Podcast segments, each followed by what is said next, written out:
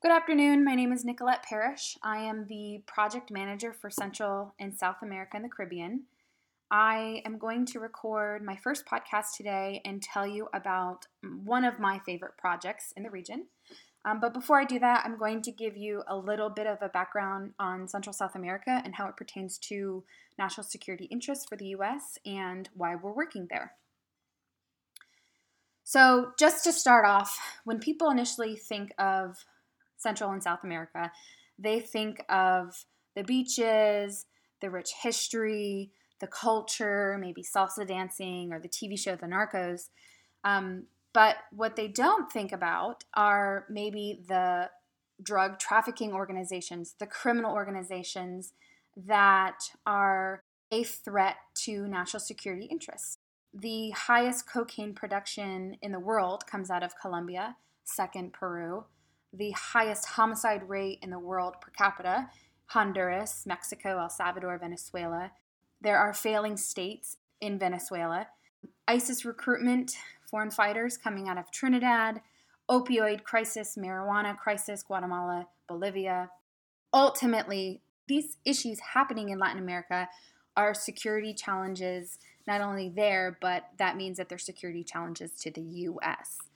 Why? Because we're connected by land, because we're connected by our society, because we're connected by our security. These very intricate drug trafficking routes that are established in Central and South America lead all the way up into the United States. The weak influence of states by China and Russia and Iran, they expand their influence and they challenge our democratic principles. These drug trafficking organizations, these cartels, dissidents of these criminal groups, all of these nefarious actors are threat networks that might have ties to terrorism.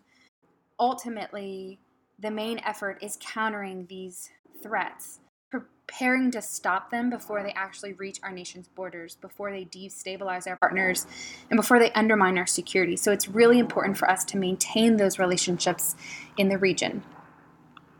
I'm going to go ahead and tell you about one of my favorite projects. It's actually one of the first projects that I have worked on, and it was in Linares, Nariño, in the southwestern part of Colombia, near the border of Ecuador.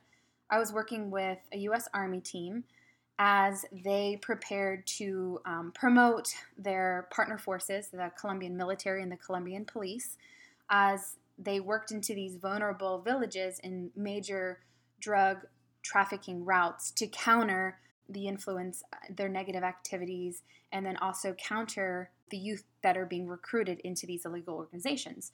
So as they were working down there on the ground, they had identified a agriculture school that was right on this major drug trafficking route. And as they went into the school and they interacted with the youth, they realized that they had a very robust and productive agricultural course that they were using computers that would link them to university in Bogota, and they're really outdated. Seeing that these kids were taking the initiative to go to school and to learn an alternate to illegal crops was the first light bulb moment for the US that was working in the area. For starters, they needed to have more of a continued presence in the region to prevent these illegal groups from operating in the area and what a what not a better way to do it than to engage with this school. As they understood some of the vulnerabilities and what they were lacking, such as the computers, they put in a request through their government channels in order to receive the funds to help the school. However, it was going to take about a year to a year and a half for them to receive the funds to buy the computers to help the school. So, with that gap, they realized that they would miss that opportunity to kind of gain that influence in the region and prevent these threat networks from operating in the area um, and recruiting the youth. So, they reached out to Spirit of America. They called me and they said, This is the issue on the ground. We're working at this school, but we don't have the funds in order to buy some new computers for this agriculture school. So, I got down on the ground. I met up with a team we drove about three hours on this unpaved, beaten down road. I wouldn't even call it a road, I would say it was a trail. into this village that was in this valley. And we got in there, and these children, they have not even seen or met many American people before, let alone a blonde, white, blue eyed female. And so they all came running up to me and calling me Shakira and hugging me. And it, it, was just a really fun moment for me to see that these kids have never been, you know, immersed or they haven't even seen other cultures or other people from other countries. So I was able to walk around and see some of their greenhouses that they've built.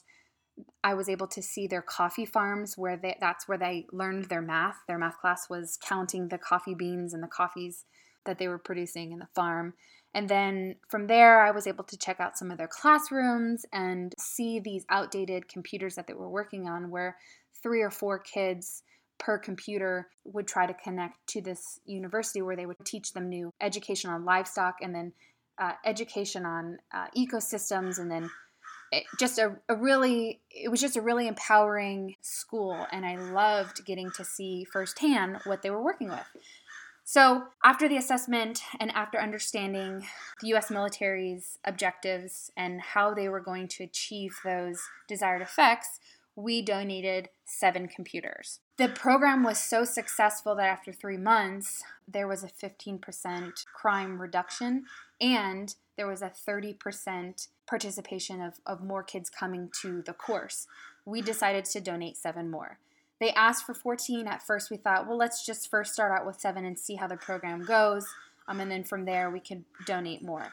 But this is just a really positive example of the relationships that we build when we're down on the ground. This project helped to build the partner force capacity, the Colombian military, the Colombian police as they worked in the area.